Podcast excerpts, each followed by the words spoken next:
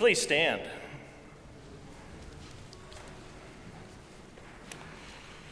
Lord, we come before you today. You are merciful to us. The mercy that you bestow upon us, Lord, we can't measure it. There's no way that we could ever really come to know the depths of it. Uh, so, Lord, we thank you. We thank you for this mercy which you have shown to us. We thank you for grace.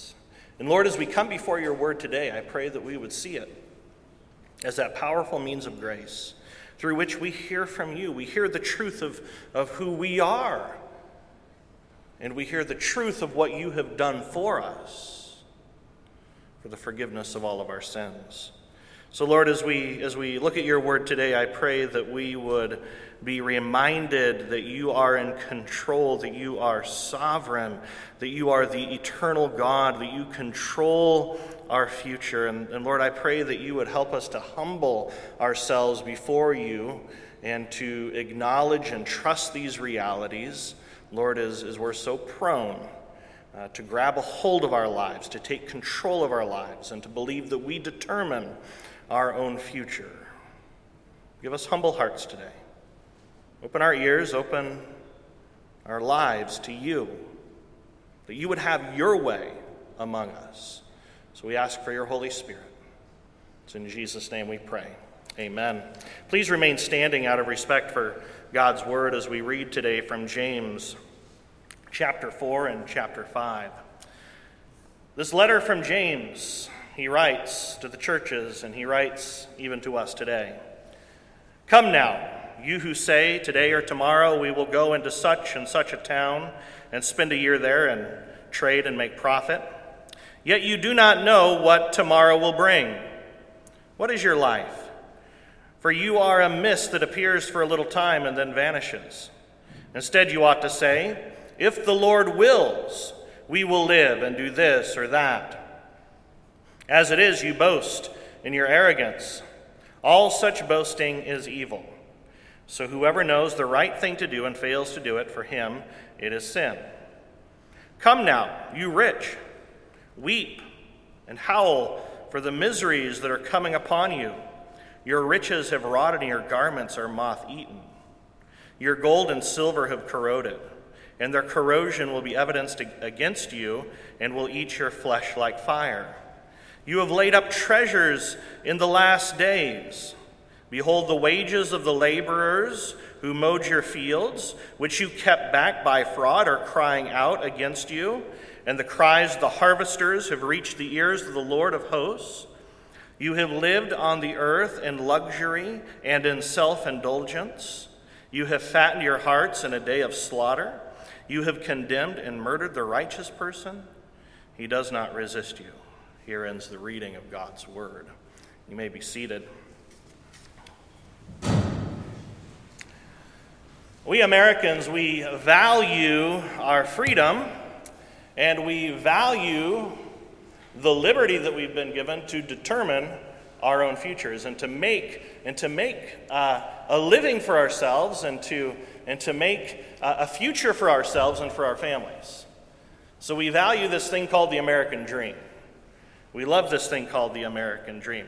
The, the uh, Declaration of Independence says we hold these truths to be self evident that all men are created equal and they are endowed by the Creator with certain unalienable rights. And among these are life, liberty, and the pursuit of happiness, the American dream.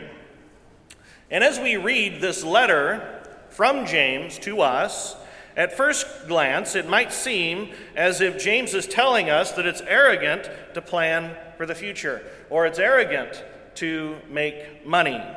At first glance, it might seem as if the American dream contradicts the message of James. However, when you look closer at this letter from James, he isn't writing against planning for the future.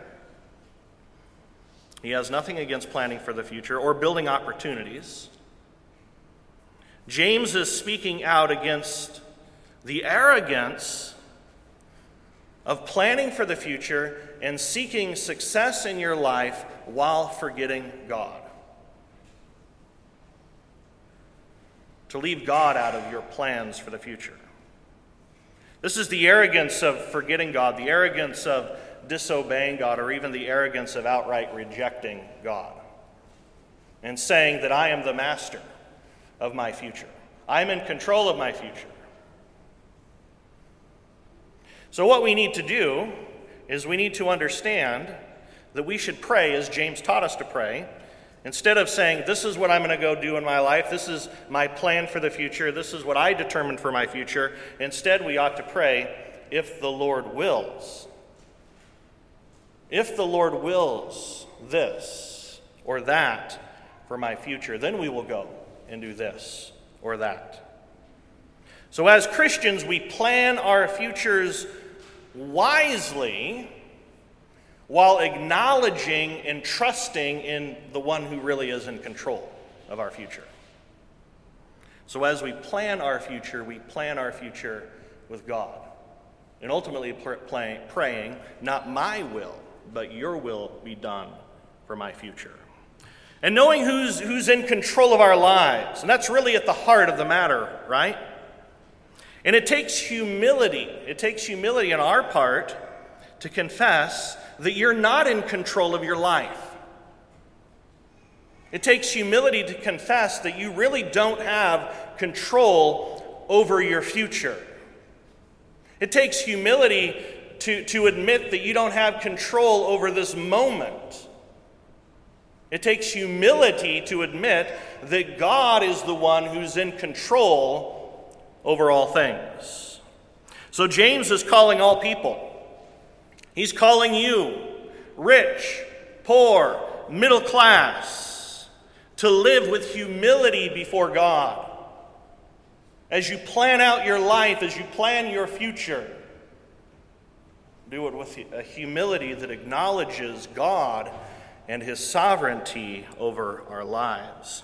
So, we're going to look at humility versus arrogance. Humility versus arrogance. In James chapter 4, verse 6, James wrote to the churches God opposes the proud. He opposes the proud, but he does what? He gives grace to the humble. He opposes the proud and gives grace to the humble. Here's the problem the arrogant refuse to acknowledge God's sovereignty. And, and we Christians, we, we acknowledge and we believe in God's sovereignty, but we're prone to forget that He's in control. So we forget that God is sovereign. So, what is God's sovereignty?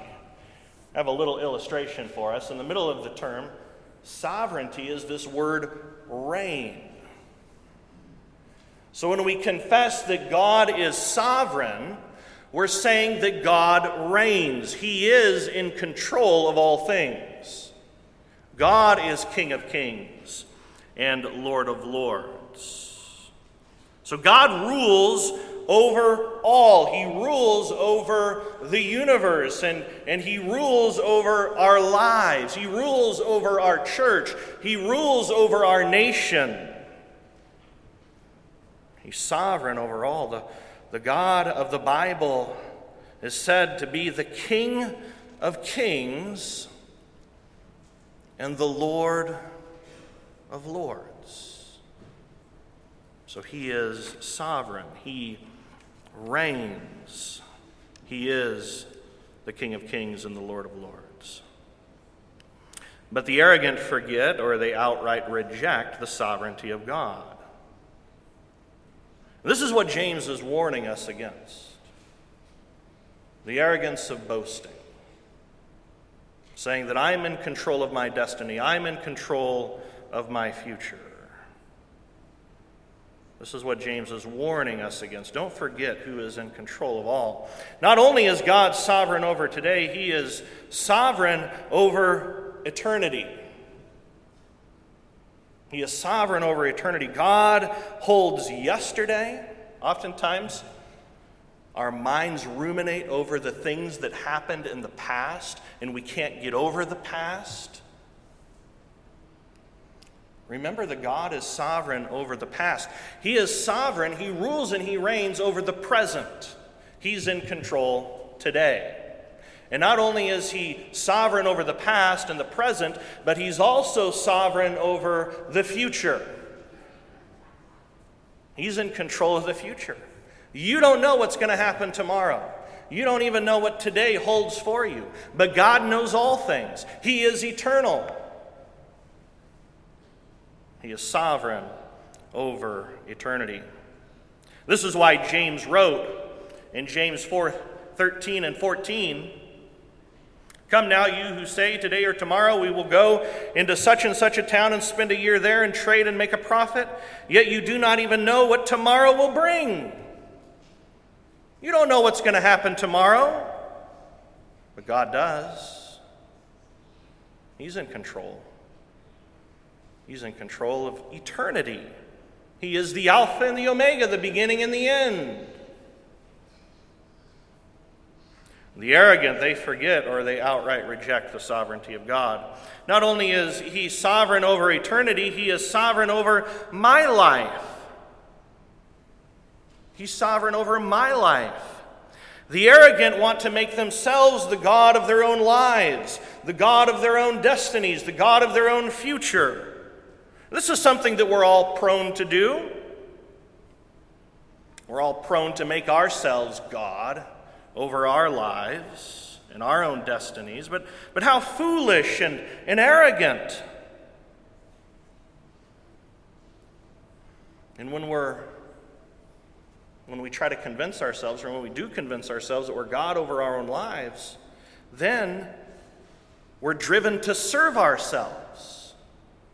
We're driven to focus on ourselves rather than serving God and serving our neighbor. So, two things to remember, and this is good news, is that God is sovereign over eternity. He holds the past, those mistakes that you've made, those tragedies that you've experienced in your past. He holds those things. He, he's sovereign over today. Are you worried about today? Don't worry about today. Don't stress about today because He's in control and He's sovereign over tomorrow and the future. He's God who's sovereign over all. And when we reject or forget these truths, we end up turning in on ourselves.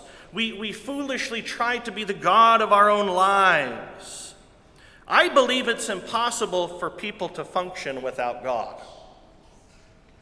It is impossible for people to function without God. And that's why people have always fashioned idols. That's why they have always fashioned gods for themselves because it's impossible for us to live without God. So, what we're prone to do is we're prone to reject the one true God and to fashion a God in, in, in our own likeness that, that, that serves our own purposes. That's why people have always fashioned idols, because we are created by God to live in a relationship with Him. And when a person forgets or rejects the Lord, then that person is going to make something else uh, to replace the one true God. So we're all created to worship. The question is are you submitting to the one who truly is sovereign over all, or are you submitting to and serving something else in your life. So often, this idolatry proves itself in our lives by self serving plans and goals expressed in materialistic ventures. And a lot of the, this letter from James deals with materialism. Again, there's nothing wrong with, with having money or things when we hold those things with a proper belief in God. When we invest in wealth, we should never forget that the wealth that we hold or long to hold is temporary. And we are a people that, that, that longs for things. We long for stuff, for houses, for, for land, for, for money. You know, I think it would be awesome one day to have a, a nice yacht, you know. Uh, something, there, there might be something in your mind, oh, it'd be great to have this or to have that. But we need to remember that those things are temporary.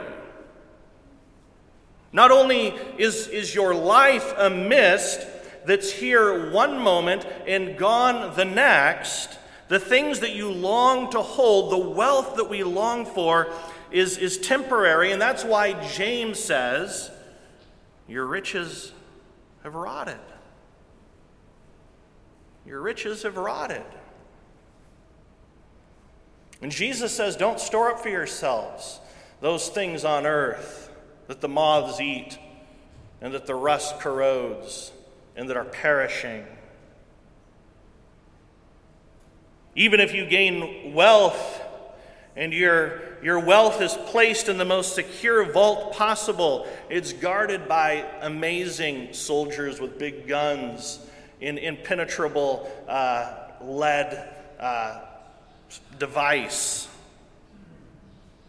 One day, all of that will go away. It's all going away.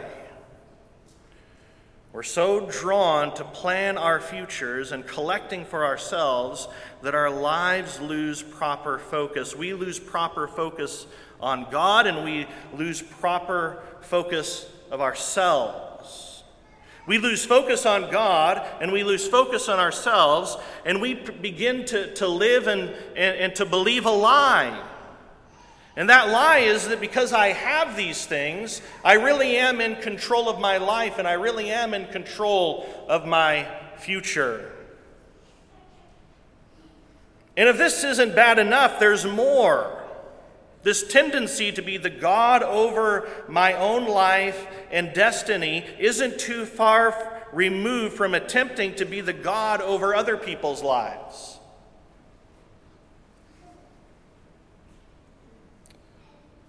Forgetting or outright rejecting God's sovereignty inevitably leads to committing injustices against other people. And we hear a lot today about the injustices within society, whether it has to do with race or poverty. What is at the root of these injustices?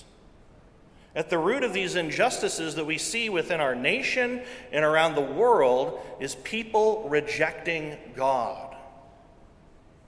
And when people reject God and His sovereignty over our lives in the world, that causes everything within society to become messed up, disjointed, out of focus, and just completely and totally, really horrific for so many people. So James wrote, he said, he writes, Behold the wages of the laborers who mowed your fields, which you kept back by fraud and are, are crying out against you. And the cries of the harvesters have reached the ears of the Lord of hosts. You have lived on the earth in luxury and self indulgence. You have fattened your hearts in a day of slaughter. You have co- condemned and murdered the righteous person. James is speaking out about the injustices that happen within society. The arrogance of boasting not only leads to forgetting God, who's uh, sovereign, and losing proper perspective on life and losing in our possession, it also leads to the mistreatment of others.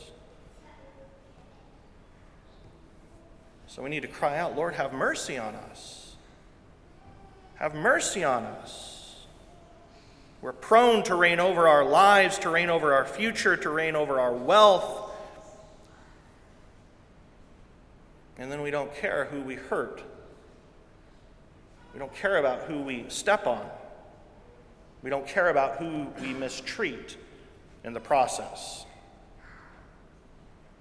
But the life of humility. Let's focus now on the life of humility. The life of humility seeks the will of God. The life of humility seeks the will of God, holding all that I have with open hands. It's this posture of holding all that I've been given in life with open hands. Don't, don't live your life gripping the things of this world. Some people live their lives with a death grip upon the things of this world. The posture of the believer ought to be this that we hold all things with open hands. And there's great freedom and there's great liberty in living that way. So don't live holding on to the things of this world. But here's the thing I don't want to lose control, I don't want to let go. I want to be the God over my own life. But when you hold things with an open hand, you acknowledge that God really is in control. He's in control of today, and He's in control of tomorrow. So, what do you have a hard time letting go of? What are you holding on to today? Let yourself be liberated from those things. And what you really find out is as you hold these things, you're really not holding on to them, they're holding on to you. And that you're held in, uh, in bondage to these things. So let go. Let go. We ought to pray like Job prayed. Job lived with this perspective or with this posture of holding all things with open hands. Job said, Naked I came from my mother's womb, and naked shall I return. The Lord gave, and the Lord has taken away. But in all of this, what? Blessed be the name of the Lord. He gives, He puts things into our hands, and He takes away. And when He takes things from us, it can be so painful and so difficult. But through all of it, recognize who is sovereign. God is sovereign, and blessed be His name, the name of the Lord. Now, Job lost everything. He lost everything really for no good reason. He lost everything except for his nagging wife and four friends that taught him some really, or, or gave him some really bad theology. God took everything from Job. But in all of that, Job never cursed the Lord. He questioned the Lord. He was angry with the Lord. He didn't have an easy time with what the Lord did in his life. But he continued to acknowledge the sovereignty, the rule, and the reign of God. Naked I came into this world, naked shall I depart. The Lord gives and the Lord takes away. But in all of this, through the ups and the downs of life, blessed be the name of the Lord. So the life of humility seeks the will of God, holding all that I have with open hands. What are you grabbing onto today? What are you holding tight to today that doesn't really belong to you? And what do you need to let go of and hold with open hands? Not only does the life of humility seek the will of God, holding all that I have with open hands, but looking towards God's plan not my own, looking towards his plan, not my own. Now, as we were talking about Job, we know that uh, the Lord's plan for our life isn't always easy. So you might be saying, you know, Pastor, I don't know if I want God's plan for my life. Pastor, I've, I've, I've read the Bible, I've read about Job.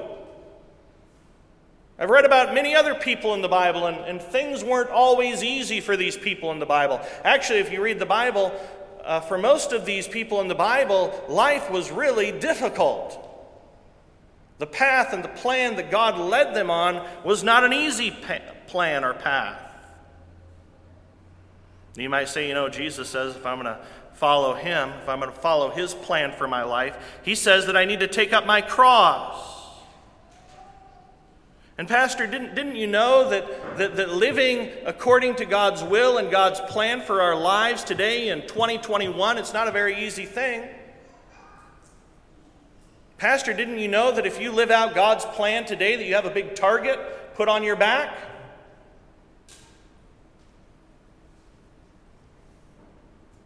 I know all this stuff. Living according to God's plan for your life isn't the easy way. Indeed, Jesus clearly said that if you're going to follow his plan for your life, that you need to take up your cross. It's not an easy life. The life of humility seeks the will of God, holding all that I have with open hands and looking towards God's plan, not my own. But there's good news in all of this. Even though His plan for your life is difficult, there's good news. In all of this, not because of anything that we've done, not because of our own goodness or own righteousness, but God's gracious love fills us. His gracious love so fills us that we're compelled by the love of God to live out His plan for our lives, even in the hard stuff of life. And God gives us what we need to live in His will. We know that His will isn't easy. Knowing that it's difficult to live out God's will, we keep our eyes on Jesus. And this is the key. And this is where your joy comes from. This is where your liberty comes from. This is where your freedom comes from. This is where you get that stuff that, that gives you that, that experience that, that following Jesus, even though it's difficult, is better than life without Him. Keep our eyes on the cross. We keep our eyes on the one who suffered for our sake so that we can be forgiven and strengthened, so that we can be filled with a power that's beyond ourselves. When you keep your eyes on Jesus in the middle of this crazy world, He gives you the stuff that this world can't give a joy that's unspeakable and full of glory, a peace that surpasses understanding, a purpose that the world knows nothing about. So, how do we keep our eyes on Jesus? In the midst of this crazy world that wants to draw our attention away from Him, how do we keep our eyes on Him? We keep our eyes on Him through the ordinary means of grace. The ordinary means of grace. You're asking, Pat, what, what, what, what are you talking about? What are the ordinary means of grace? Well, at the center of the ordinary means of grace is the Word of God. God has given you the gift of His Word. And the Holy Spirit, through the Word of God, turns our eyes towards Jesus so we read His Word, we hear His Word, we pray His Word. And as we do that, we receive a strength. We receive grace. We receive a purpose from Him. And it's easy for us to do this because the one who went before us, Jesus, lived out God's will, the Father's will, perfectly. So I take you back in time to the garden, the Garden of Gethsemane. Not the Garden of Eden, but the Garden of Gethsemane, where Jesus prayed. Where Jesus prayed with humility Matthew 26, 39. And going a little further, he fell on his face and prayed, saying, My Father, if it be possible, let this cup pass from me. Jesus didn't want the cross, but nevertheless, not as I will, but as you will. You see, Jesus fully understood what was coming. He knew the agony of the cross was before him, yet he willingly submitted to the will of God the Father for you. He went to the cross for you because he loves you. So it's a joy for us who trust in Jesus to submit to the will of our sovereign God because we know how much he loves us. We know how much he suffered for us and for our salvation. So we turn our eyes upon Jesus. We focus on Jesus. We fix our eyes on Him. And when our eyes are fixed upon Him and what He did, how he lived, how he suffered, how he died, and how he rose victorious. For us, it's a joy and it's an honor to live in God's will, to not live for ourselves, but to live for him, even when his plans are difficult. So we close with Hebrews 12, 1 through 2. Here, the author of Hebrews says, Let us run with endurance the race that is set before us.